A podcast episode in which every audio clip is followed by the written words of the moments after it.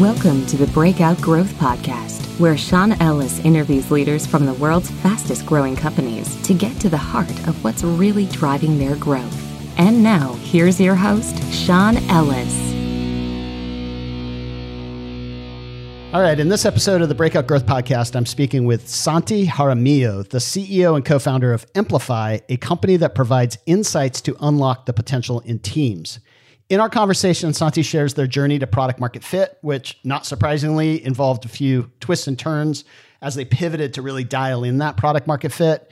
Once they had it, they used a pretty traditional model to scale it. So everything from lead gen through content marketing and thought leadership to SDRs to qualify leads, sales reps to then close that business and customer success to help companies have success as they implemented the solution. Of course, when COVID 19 hit, a lot of businesses changed how they were assessing different solutions and it obviously impacted their business like a lot of businesses have been hit.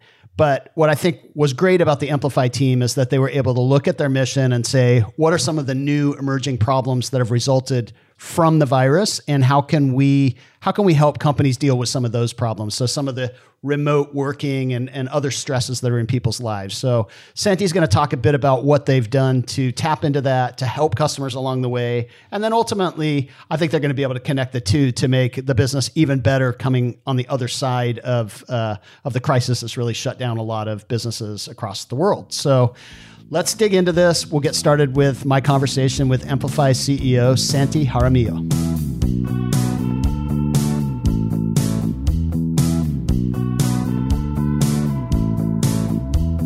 All right, hi Santi. Welcome to the Breakout Growth Podcast. Thank you, Sean. Excited to be on it.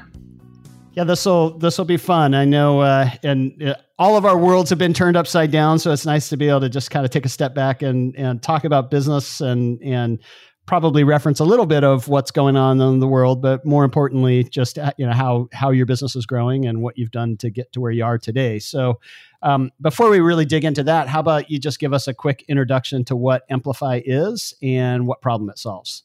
Sure. Uh, Emplify is a software company that helps uh, really do some consulting as well, but at software at the core. And what we do is we help our customers solve the problem of organizational health and employee engagement. It can be so hard uh, as an entrepreneur, as a CEO, as a head of HR to understand what's the thing, what's the number one thing for how I could best unlock the potential of my teams and my people to create high performing teams and ultimately accomplish business outcomes.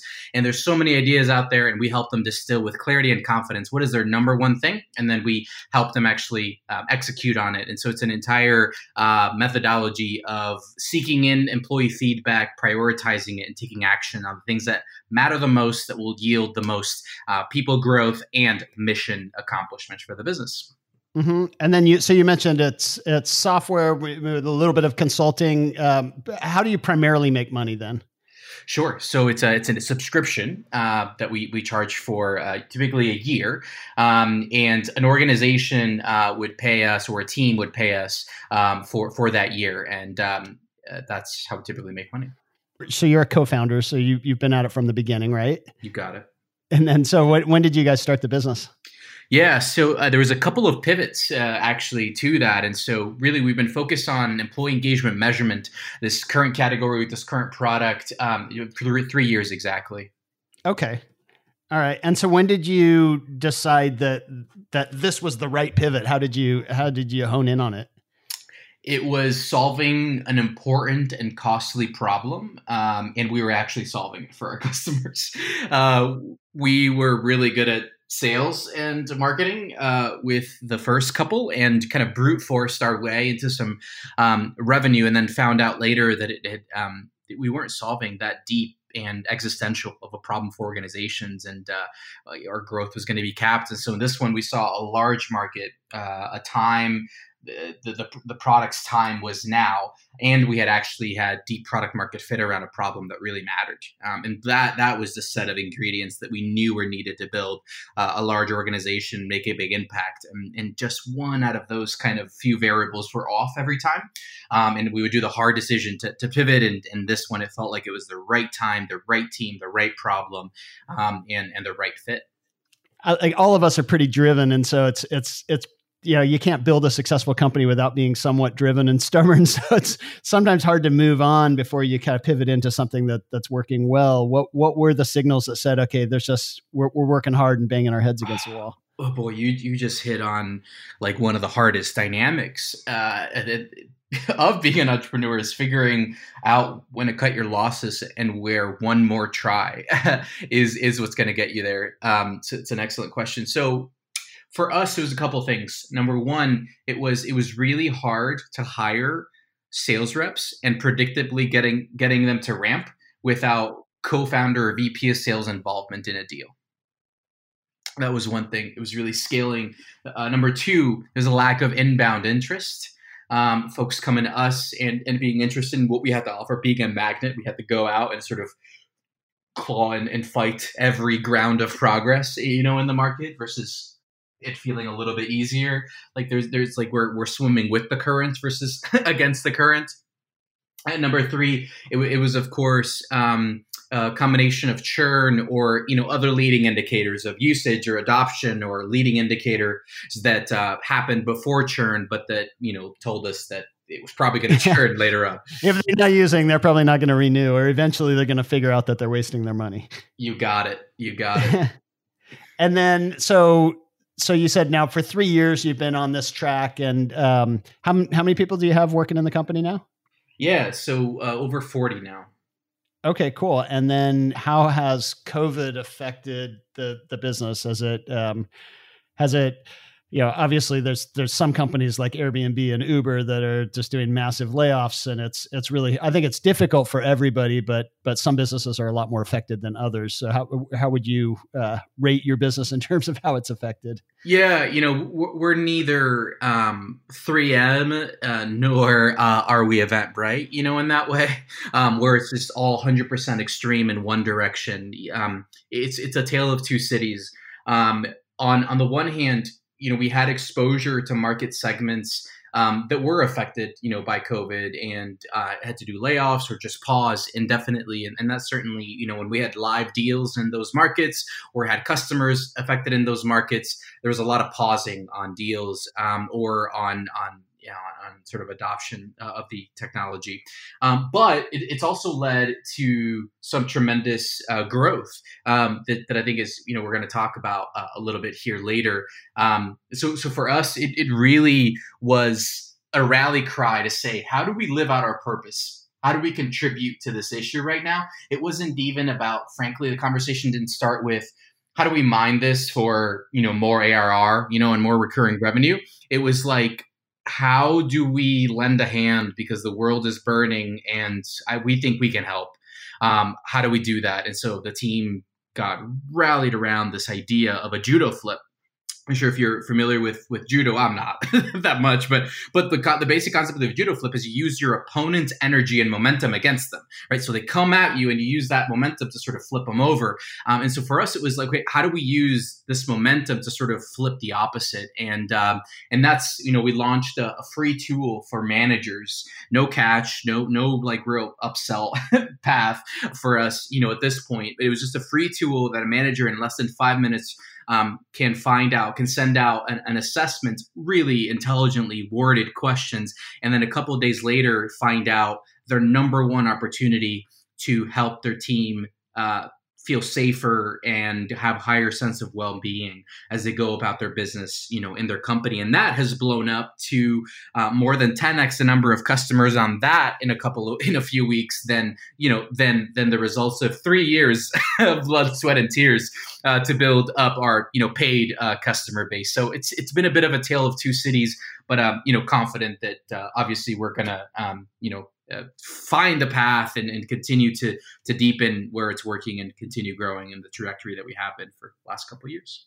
Right. So so basically your core business has been looking at employee engagement and productivity and obviously in in almost every company people are pretty distracted right now whether it's adjusting to working from home or trying to figure out how am I going to go grocery shopping and not get sick or you know maybe even having sick people in the family so it's pretty pretty easy to be distracted and and maybe less enthusiastic in in day-to-day work. And so the the problems that emerged around that you've you've been able to help companies with a with a shorter term solution with those problems and and then hopefully bridge that to your to your core solution that's that's more of an ongoing uh, employee engagement solution. Is that is that about right? Yeah yeah you got it. And interestingly the data that we've gleaned from users is that so it, back in december we did a study and it was about 60% of employees out there um, in sort of the technology and services fields where we researched were, were burnt out which is a, a, a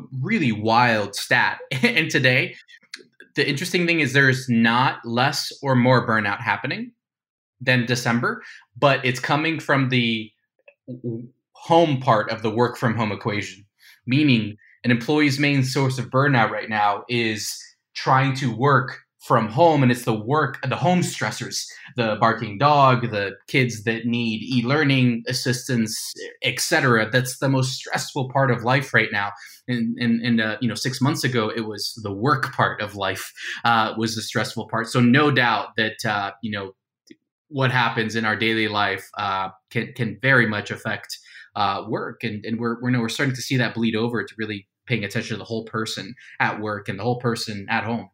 Yeah, it's interesting because it's like you know a lot of people point to the lifestyle benefits of not having a long commute, but it's it's pretty impactful. Like if if if you have the right type of commute, there's a pretty good unwind period from from work to transition to home life and and I noticed myself more more and more. I was already working from home before but I noticed you know you get that like call for like come eat dinner and it's like okay I got to instantly switch to like family head and not work head and and it's uh it's yeah I'm, I'm I've, I've actually started to go down and uh, have a little boat that I go and work on and I'm I'm so much happier at dinner if I if I do the little commute back from my boat and see the sunset coming in and just like okay I'm unwound and I'm I'm ready to to to ease back in. But it's uh it's a pretty major disruption for most people out there when when ev- everything gets blended it really is. You know, and about three or four weeks ago, there was a lot of novelty around it for the folks that had worked from home and did that. It was kind of a fun little experiment. and then we started mm-hmm. seeing the data about two weeks ago. It started getting really old. right, and, right. and folks were like, okay, like this is this is this is not working anymore. And uh, and so companies had to start facilitating. Some of the companies that we saw engagement score increases and improvements in performance were the ones who realized that they needed to do a bit of a work from home reset, kind of like a start, stop, keep. Hey, hey, and helping their employees uh, think through, you know, what, what changes do you need to make, and how can we, the organization, the business, help support you in making those changes that is going to make this um, situation a bit more tenable for for some sometimes longer periods of time than we expected. Yeah. So how do you how do you separate out sort of lack of work happiness from general lack of happiness? Because I, I noticed you said about two weeks ago there was this shift, but I, I also feel like about two weeks ago there was a shift to much more of just people being really tired of being quarantined and and you know massive dis- divisiveness where some people were saying stay in and be safe and other people were like no it's over and i'm going to go and hang out with a whole bunch of people at a bar and and uh, and and it's just created a lot of stress for a lot of people. Clearly that's going to carry into work and again as we were talking like the the home life and work life blending so much more but how do you know if it's sort of a work issue or just a life issue when when people are unhappy? Yeah It does it matter? it's a good question. Um, it is it's by the questions we ask right? So that was one of the benefits of why why we believe so many people signed up for this is because we did all the work of thinking through how do you carefully word each question to ask about something that is within the control of the employee and of the manager. Because it isn't if it isn't we found that it's very frustrating to surface insights uh, to organizations about things that they can't control or they can't change. And so what we did is we worked with literal PhDs in, organizational psychology, communications, et cetera, to craft really careful questions that asked about the work part of the experience. Uh, and then specifically, we have one around work from home. So you have to start to, you know, tease into the, the, the home life, but only as it relates to how it's affecting their work life. So right, yeah. right, and so that's one of the things that I, I know um, when we had spoken earlier, and I think I also read it in some press that when you ran the assessment on your own team,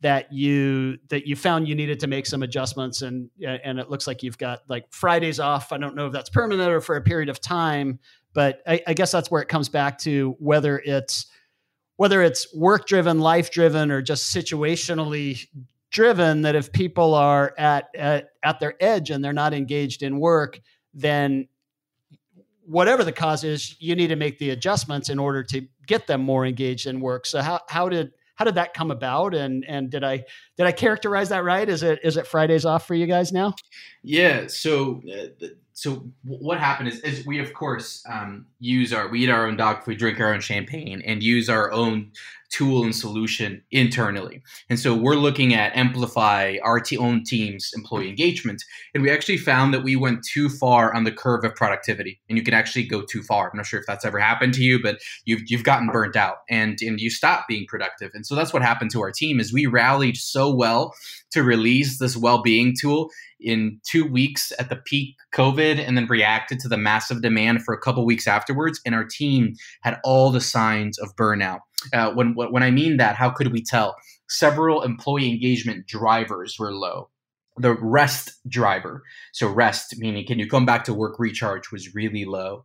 Um, a sense of competency was fairly low, meaning I have the energy I need to hit my goals. That was really low. So we saw this pattern. It became very clear our team is tired, and so what are we going to do about it? And and we we brainstormed different ideas um, and realized that people felt really weird about taking time off because they're not going anywhere. You know what I mean? Like they're not traveling. There's no spring break. The kids are already home, and so we realized that. To, to and I, uh, frankly, I realized that I myself felt guilty about taking time off, and I'm the CEO and the co-founder, and I felt guilty taking time off. And so we realized that to sort of get over that stigma, we would have to sort of mandate some recovery and some rest time for the team, and instead of you know teams being hobbled by having one person not there one day, one person not there one day, we thought, you know, the way to hit all these objectives is to just mandate one week off per week for the rest of May to give our team, you know, four three day weekends, actually one four day weekend here uh, coming up, you know, in for Memorial Day, and that we thought that that could um, really help. And of course, we're going to measure afterwards and and you know see see where uh, our team uh, is at. And we actually took that. It was an early and risky. Nobody had like done that yet. And uh, my co-founder announcing it on Facebook, uh, excuse me, on Facebook, on LinkedIn, um, got it's now over five million views on LinkedIn that his post announcing it got. So it went viral beyond anything. It just, I think it was the right message at the right time, and other people were feeling really tired and really wishing or hoping that their employers would making a choice. And it was a bold call that when I, Adam first uh, told me about it, I was like sounds really risky. I wonder what our investors are going to think, you know, um, that we've gotten soft um, or something. And uh, boy, you know, did it turn out to be a decision that just needed a little bit of courage, but was so right for our team and seemed to hit a struck strike a chord um, on LinkedIn. That's awesome. I, I, remember a couple of years ago, um, I sat my team down and uh, before before I sold Growth Hackers, and I, I sat the team down and I said, "Good news, everyone! I've I've decided I'm going to institute a work from home policy, and you guys get to pick the day." And they were all really excited, and I told them they could pick either Saturday or Sunday, and they were not very excited. so uh, yeah, was, mine was a little different policy, I guess. that's, that's, hilarious. uh, I had one of my colleagues record their expressions when they found that. um, so. Uh, what what would you say have been um, some of the the key success drivers up to this point? Like let let's say before COVID, what were the what was it that actually um, kind of got you to to the point where you could scale around that product market fit? Yeah, you know, so it's interesting. Uh, let me know if this is the question that you're asking or not. You know, before it really took an HR person, a chief people officer, VP of HR at a company who had tried some other type of employee feedback, employee surveys, and it hadn't worked. And they realized that it wasn't just a software thing that was needed, but it needed expert consulting and a proven methodology. And so they had gotten burned by our category of software only, and they needed something different. And that's what got the sale. And then we realized that during COVID, HR froze up, meaning HR was overwhelmed by dealing with work from home policies and keeping people safe. They were not taking demos for new software vendors. they weren't do that. And we realized that the manager was left pretty unsupported by hr and by the situation and they're the ones on the front lines having to you know talk to team members and assuage their fears and make changes at a team level that would you know um, that would work for both the company and the individual. And so one of the i think one of the boldest decisions is we flipped our buyer if you will um, from the hr person which would for three years traditionally to the manager based on that, and that was what I believe unlocked so much um, because it uh, it would have gone nowhere. I think uh, sort of targeting HR directly just because of how much they had on their plate. So I think that was one of the things that this this well being tool um, hit on. I think the sec the second thing is we had built in product market fit in the sense that we understood what the number one topic was on a manager's mind and the same number one topic was pretty much consistent across 100% of our markets. Every you know for for the for the month of april every single manager um, pretty much in the us said one thing which was how do i help my team navigate this craziness of covid uh, and help them have emotional psychological and physical well-being? What what do i do? Um, I'm overwhelmed by best practices and lists and things online, but what does my team on a personalized basis know? And we hit on that sort of the right topic at the right time to the right person, which was the, manager, you know, user. And we made it really, really easy for a manager to sort of input their team's email addresses, you know, hit send, and in just a couple of days come back and review their results, which of course we were able to cut out a lot of suboptimal user experiences because we had built those experiences before in our software right how do you right. how do you collect emails run a survey and display results sure. yeah and then and then before the crisis it sounds like i mean the business did well before the crisis to get to the point where you are today by targeting the hr teams so in in that sense what what sort of what worked to get the business to the point where it was before the crisis. Ah, yes, got it. Um, I think so. Education and thought leadership were big um, in the early days. Um, meaning, we I co-wrote a book called Agile Engagement, really bringing the agile methodology that we all know in technology software to HR, which is a completely unknown place for that through Wiley. And then I went on a speaking tour, and so last year I spoke in thirty plus different cities and um, traveled way, way, way too much. Um, and, and, my co-founder spoke a lot, and uh, it created those early advocates who, you know, went out on a limb to buy, you know, our software, even though it may have had a couple less features than our one of our competitors who had raised a 100 million and had been at it for three or four more years.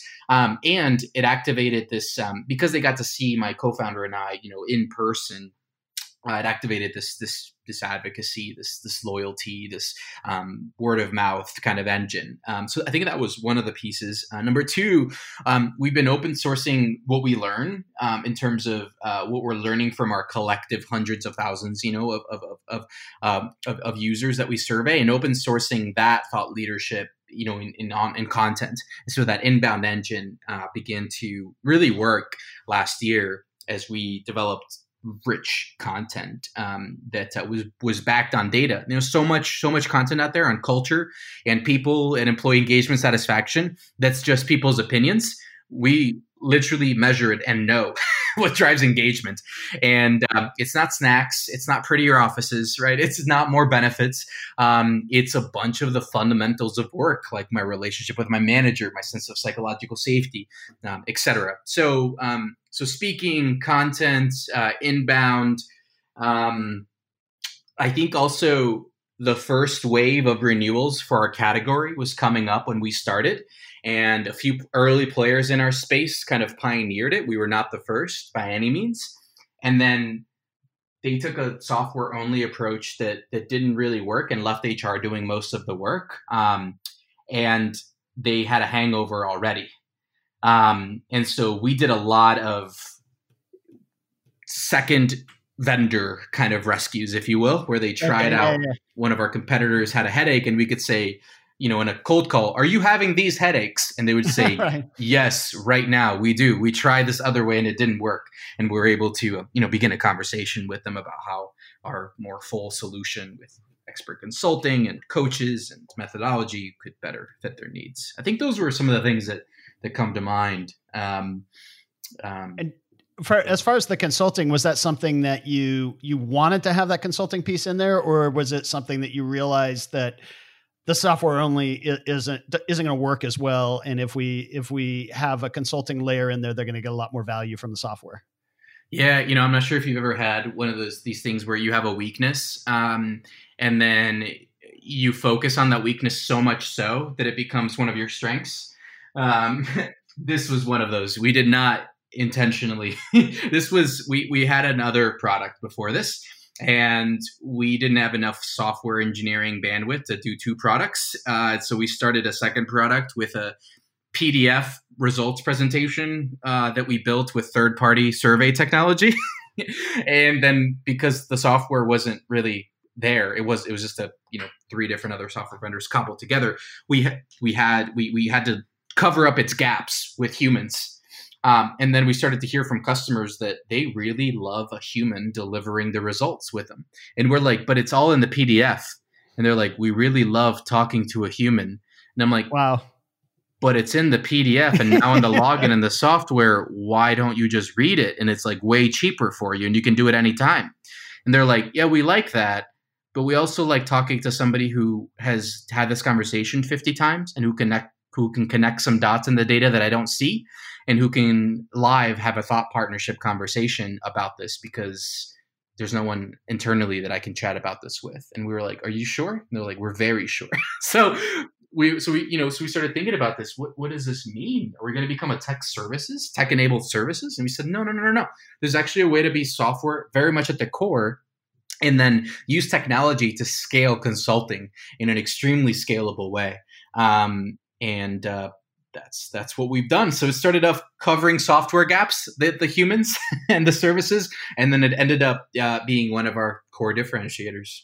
And and then were you ever tempted to try to build kind of an independent consulting network, or did it always make sense since it was pretty light touch consulting to to keep it in house? So both. Um, so we do our part. Um, we do the the um, uh, kind of call it the 80% think about us almost like a primary doc you know in a way where you, you go to us and we can handle 80% of the symptoms and of the issues without without involving others. And then there's 20% of the time the long tail of cases where we have to refer our customers to a specialist um, that they really need more help. And of course we, we we had the choice of do we build that consultancy in house and then we realized there are companies out there who have been doing this for decades and are extremely good at this very narrow, you know, long tail service. Instead of building it ourselves and putting all that on our payroll, um, let's partner there and bring introduce our customers to best of breed partners once we've diagnosed, you know, the system or the, okay, the, uh, so, the issue. Yeah, so so part of it is then your your your system and your internal people can can really help to pinpoint what the problem is, and then sometimes these specialists are going to be specialists in solving that type of problem. Is that is that right? You got it. Okay, so cool. So what would you? I, I have, feel like I have a pretty good idea of sort of how you got to where you are, and then and then how you've navigated through the crisis to to even now extend the impact of what you're doing to to a lot more companies, especially those who are at a time of need. Sounds like you've gone beyond HR to directly to the people who are are suffering, the managers who might be having a, an issue staying on top of how how they're I mean one they're they're rem, probably remotely managing their teams and so it's a little harder to get a sense for for where people's heads are when you can't sort of look look at the expressions on their face day to day except in the occasional game face of a of a Zoom meeting. Um, and then uh, and then so but at the same time like the those hr teams are in less of a position to help them right now. So you went direct to the direct to the managers with a solution a lightweight solution and um, and so now you've been able to make a bigger impact. So I, it feels like there's a lot that's gone well. What would you say has been um, the biggest challenge that you've you faced through either the current situation or or prior to to that in in terms of driving growth? Yeah you know, I think one of the one of the ones that come to mind is um, being excellent at software alone is hard, and being excellent at consulting is hard alone, and then trying to do both well is I think exponentially harder. And so I think the operational complexity of having of deciding what needs to be software and what need what is uniquely human and, and is truly best done by a human and then what is a combination of both um, just adds uh, an extra layer of complexity to product uh, to whole product decisions um, that a software only or a consulting you know only company doesn't have to deal with that complexity um, I think that that's been one of the the challenges um, for growth. Um, number two is you know in the beginning it was uh, how do we get our you know software performs very consistently typically uh, humans are not as predictable uh, as software is in general and so how do you uh, scale uh, grow and maintain a high consistent quality experience with customers on on the human side and i think consulting and services companies are typically much more used to sort of navigating uh, those challenges. Software companies are not, and so we had to grow that muscle um, to to succeed. Um, and then lastly, um, you know, how, how do we scale our go-to-market machine from the early days and make the leap to scaling where um, I can't speak every other day in a different state, uh, and neither can my co-founder. And so, how do we how do we scale that? Um, and so, you know, that's been a through a combination of um, online content and webinars and uh, podcasts and sort of other channels that that pull out our personality and who we are more than a blog might, but is more scalable than flying to a city and giving a you know one time keynote. Mm-hmm. That that makes a lot of sense. So what what does the team actually look like for?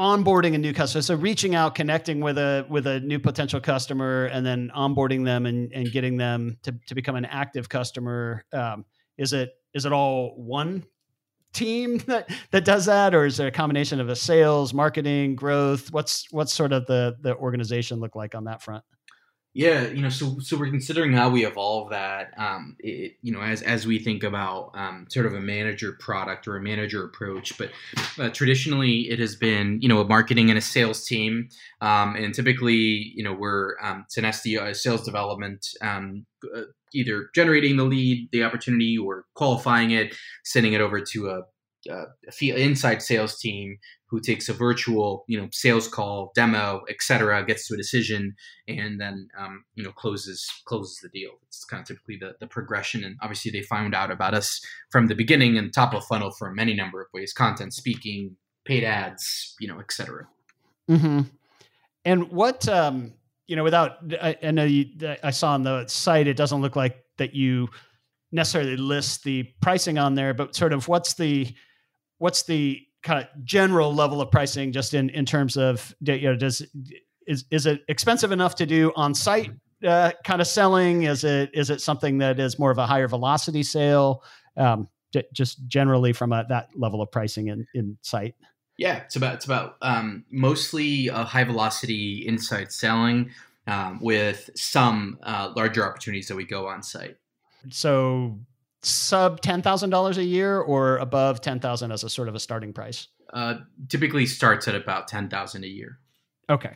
Okay, just to just to get the general idea, because obviously, um, it, price point makes a, a, big difference in terms of how you can really approach growth on these things. Yes. Um, and then, as you've scaled the team, what uh, what are some of the challenges on on scaling the team? I mean, you talked about on the you know, from the software side, software tends to scale pretty predictably. Um, on the consulting side, um, you know, d- just even like consistency of what one consultant does versus another consultant, and um, how how you get people up to speed. Um, but what uh, what has sort of been the the the the team scaling challenges, and what have you done to overcome those? Hmm. It's a good question. Um, you know, so I think uh, leadership is is always uh, an interesting question um, in terms of the right mix between sort of content content brand um, versus more of a demand gen kind of focused um, you know marketing leader uh, or, or, sort of even marketing leadership group um, I think I think that's part of. But what's interesting is we have some offline event trade show channels. We have online ones, um, and we also do brand content PR plays as well. And so it's, a fairly it's a fairly broad mix of go to market activities. And so finding um, the right mix between the marketing leader and the marketing leadership team, if you will, um, has been really challenging. Do you sort of go brand first or demand gen first, brand second?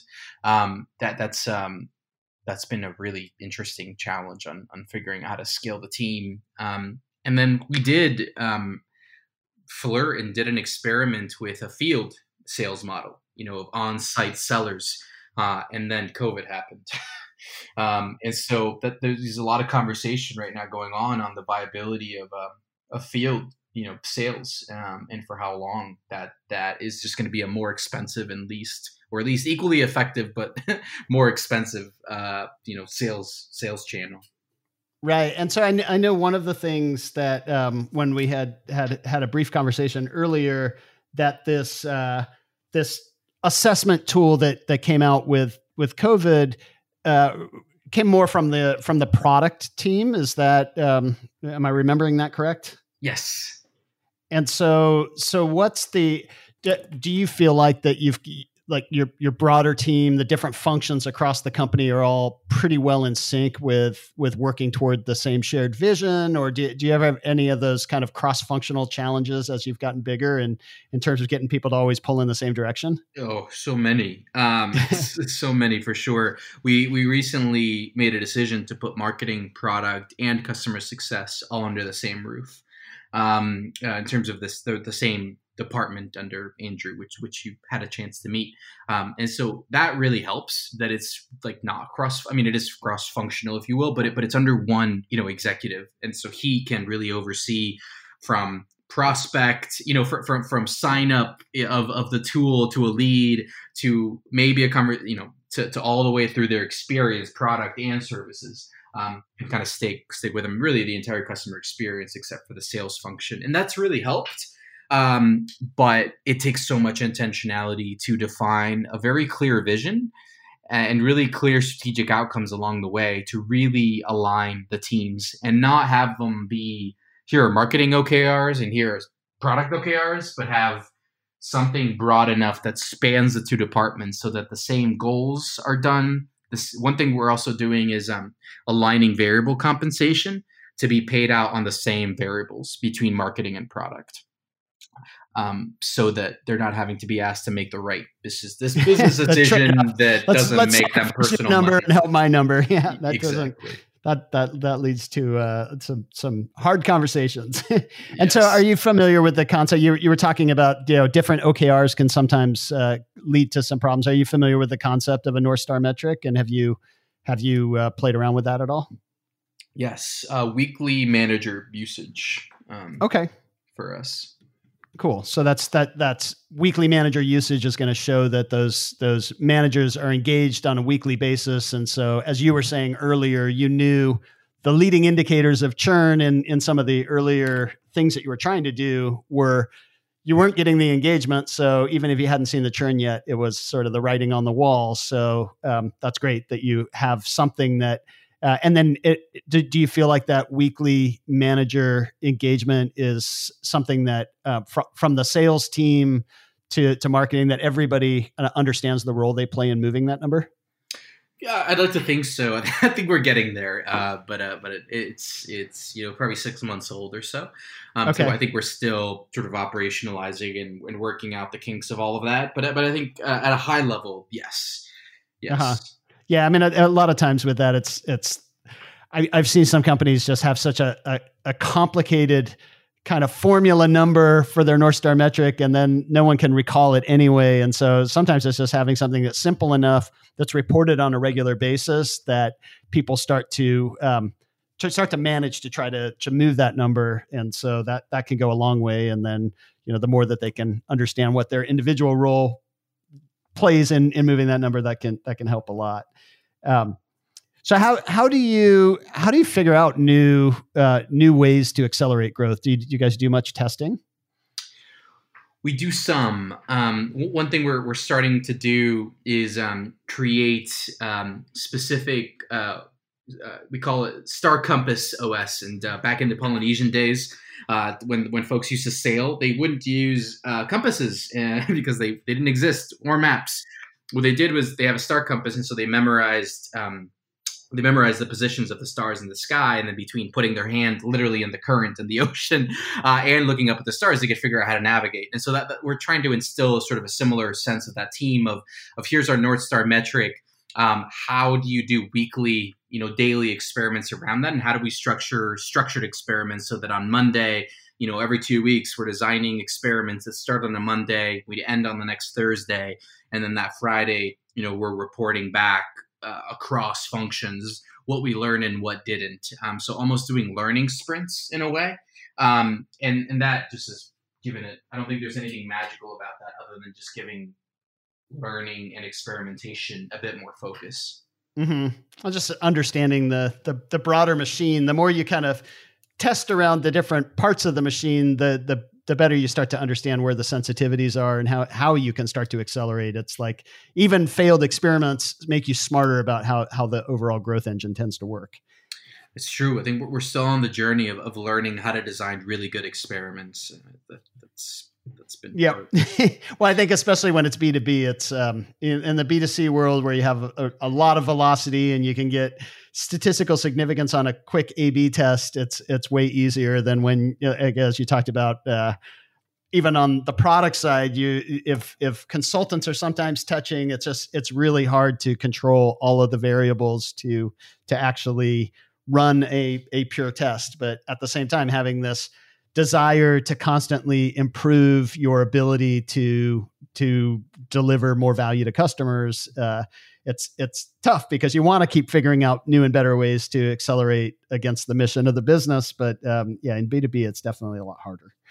Um, so speaking of which why don't why don't we end by kind of t- looking at the typical journey someone takes from how they how they discover and you've touched on some of that already but how how they would initially kind of get Emplify on their radar screen at all. And then and then to the point where they become this raving fan and and uh and you know they're telling other companies they should be checking this out. What what would that path typically look like? Yeah. So i think the first step is they come across our content and that can be from a linkedin post we posted um, from you know tier one publication like a forbes or fast company who both just ran stories in the last two weeks you know about the uh, you know taking Fridays off uh, you know piece, um, uh, hearing me speak, go, attending a webinar. So in some way, consuming content, some form of content that we developed, um, then they probably find ourselves find themselves on our website. Um, and they, they check us out and um, and um, either they get um, they fill out something so we, we either contact them you know via email or via phone number or the, or they contact us but either way, um, they end up in a conversation with one of our um, uh, sales development folks who just want want to make sure uh, that they are passing them on to the right uh, person to, to, have a conversation with sort of a qualification um, uh, event, um, and then they would speak to um, one of our sales. So we're talking about the more traditional path. Um, they they would speak to one of our sales reps, which would do you know five to ten minutes of high value education in the beginning of the call, just helping frame the context and sort of the, the world and, and, and, the trends around employee engagement and organizational health. And would then ask a bunch of questions uh, of the other person uh, to make sure that we can help them. If by the end of that call, that person feels like we can help them and they fit our criteria because we don't work with everybody that we think we can help them um, then um, you know we'll talk about next steps um, to to to sign a deal uh, or schedule a demo with the broader leadership team or something like that. And then they, obviously they become a customer, um, and then they immediately get introduced um, to their account manager, who's who's kind of their cruise ship director in a way, connecting them to the right people if they're in the right organization. We do a kickoff call um, where we under deeply we get their try to get their CEO, CFO, chief, you know, HR officer to really talk about where's your business headed? Like, what's your strategy? What are your goals? um, to understand how their business strategy maps to their people strategy. Because I think that's a huge mistake that many HR teams uh, do initiatives that don't contribute to the business strategy. So we want to make sure that we we connect the, those dots. And so it's really just about setting an intention and success criteria for for the engagement. What tell us if we can do this for you, you would be a happy customer, thrilled, and renew with us. And, and we define those outcomes and we write them down and we use those outcomes to manage the entire relationship. So we say, okay, we can we can get you those outcomes. Here's what we're gonna do. So we clarify the roles. Here's what we're gonna do to achieve those outcomes, and here's what you're gonna need to do to achieve these. Because we can't just do it for them, right? Um, but we play an important part. So we clarify roles, and then you know we kick, we kick off the project, um, um, and then you know a couple of days later, um, we they they have they have a call with us um, and access data either on demand with on their software platform, um, or we walk them through that data on a call. Um, and the first time, it's it's just interesting because this is maybe one of their first times they really have seen their culture and their teams visualized in a heat map in terms of how engaged they are with the organization and their work. Um, and then over time, they begin to say, I want to focus on their area, and we help them know what to do.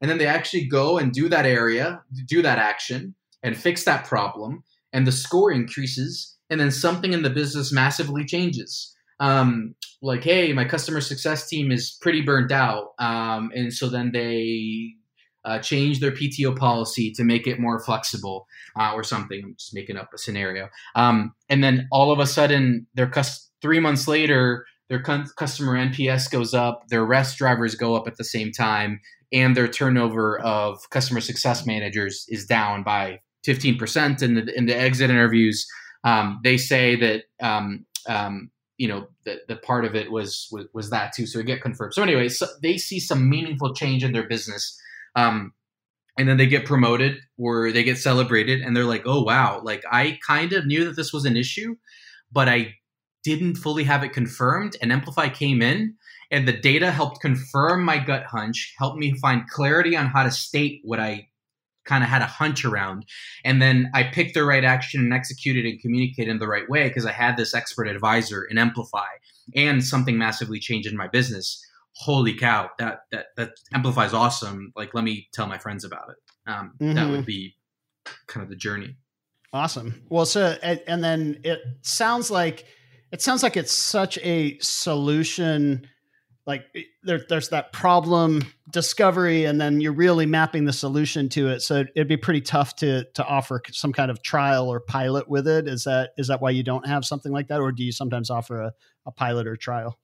Yeah you know we have tried tried uh, trials and, and and they don't it's hard to scale um, us doing kind of that human assistance. Um, uh, with all those trials, and and that's really what's you know it's it's like stepping on a weight scale, you know. And if you're trying to gain or lose weight, and if you just see the same problem over and over again, it's kind of discouraging, and you're not going to want to step on that scale again. Um, and so that that's kind of what many times employee surveys can be: is you already know the problem, um, and you don't do anything about the problem. It doesn't get better, but um, if you can actually get a call it a personal trainer in this made up example that can really text you every day and say, Hey, like, how was your diet? Hey, did you work out? Um, that can really help. And then you go back to the scale and it, you gain five pounds or you lose five pounds, which is what you were trying to do. And, and you get that kind of reward and that keeps you, keeps you going. So I think that's one of the reasons why, but we're, you know, we're, I don't know if we're done uh, trying trials. yeah. Well, I mean, I think that's the, it, there's never, when you get to the point where you feel like you have everything perfect, then uh, that's that's pretty scary. So that's there's true. always yeah, there's always that tweaking to try to figure out is is there a better way to to accelerate how you can help customers. Um, so so speaking of that, a question that I love to end with is. Um, just what, what do you feel like you understand about growth now that you may not have understood a couple of years ago and not just growth in your business but just growth in general growth in general and I mean, you can say about your business, and we can then map that out to what that means to growth in general. But just, but just, uh, yeah, how how growth itself works. I, you know, I think, uh, as I understand, I'm sure there's many more ingredients, but for us, um, we've had one and not the other ingredient at times, and and for us, it's required both ingredients. And what I mean by that is um, having a really clear vision of where we're headed, and then having one inch, one foot step forward experiments. And if, if we're all we're doing is experimenting one foot on top of the other, and there's not that North Star vision, that that constant, it's you go really, really slow. um, because you have to kind of painfully validate each little step instead of looking up and you're like, oh, I'm still headed toward that mountain, so I'm closer to it. Um, and or you could have a really clear strategy, but not do the zigzagging it takes through experimentation, um, and that usually leads you off a cliff um, because you're not testing whether the next you know foot is sure ground. You're just confident because you've got a vision and you think you know what the playbook is, but that inch by inch experimentation isn't happening. And for us, it's it's had to be both uh, clear enough vision to be guiding, directing, and guiding, but not at all tell folks how we're going to get there. And then relentless, high velocity, intelligent experiments, experimentation to help us carve the path um, of whether we're going to go get there via the right way or the south way or the north way. Right. Right. No, I love that. That's that's uh, that definitely aligns with my my thinking on things. And um, you know, it was, uh, there's a quote that's been out there for a really long time, and I was surprised that I, I didn't stumble across it until only a few months ago. But it's a Jeff Bezos quote from Amazon where he says, uh, "Our success at Amazon is a function of how many experiments we do per year, per month, per day." And um, yeah, it's just it's just there's no improvement without experimentation. And and yes, you can experiment without learning, but if you if you have that that clear focus on what you're trying to achieve. Like you said the the the clarity of vision the north star around that vision and the experiments are steps that that get you closer to that or accelerate against what what it is that you're how, how you deliver value to customers then then you do keep getting better and keep accelerating growth. So um, I'm glad to to hear you echo, echoing Jeff Bezos to some degree there. Um, yeah, I think one of the best um, articles I've ever read was um, it was and it wasn't even applicable to me. It just introduced this concept of rate of learning (ROL) and how that is the most important metric uh, for. And th- this was in the context of here's one thing I wish I knew when in my 20s. And this person's thesis was don't optimize for the brand, like, you know, Apple or something on your logo. Don't optimize for the pay, how much you get paid. Optimize for an environment will you have the most rate of learning? Where will you get the most opportunity and learning handed to you where you can just learn so much and that will serve you well over a 20, 30, 40 year career so much better than optimizing for comp or brand or something else. And since then I've always held on to, man, I think I think an organization's ability to increase enterprise value by delighting customers and delivering amazing value and delightful experiences is dependent on the rate of learning of an organization as like the leading indicator muscle of goodness. Absolutely. I, I love that. So that's a perfect note to end on. So, um, Santi, thank you so much for for opening up and sharing everything that you're doing to to grow Emplify, and congratulations on being able to uh, navigate what what is a really challenging time for a lot of companies, and and and I know it's challenging for you guys as well. But it, it, sounds like that you're making the most out of out of the situation to help as many companies as you can. So congratulations on that, and to everyone listening, thank you so much for tuning in. Thank you.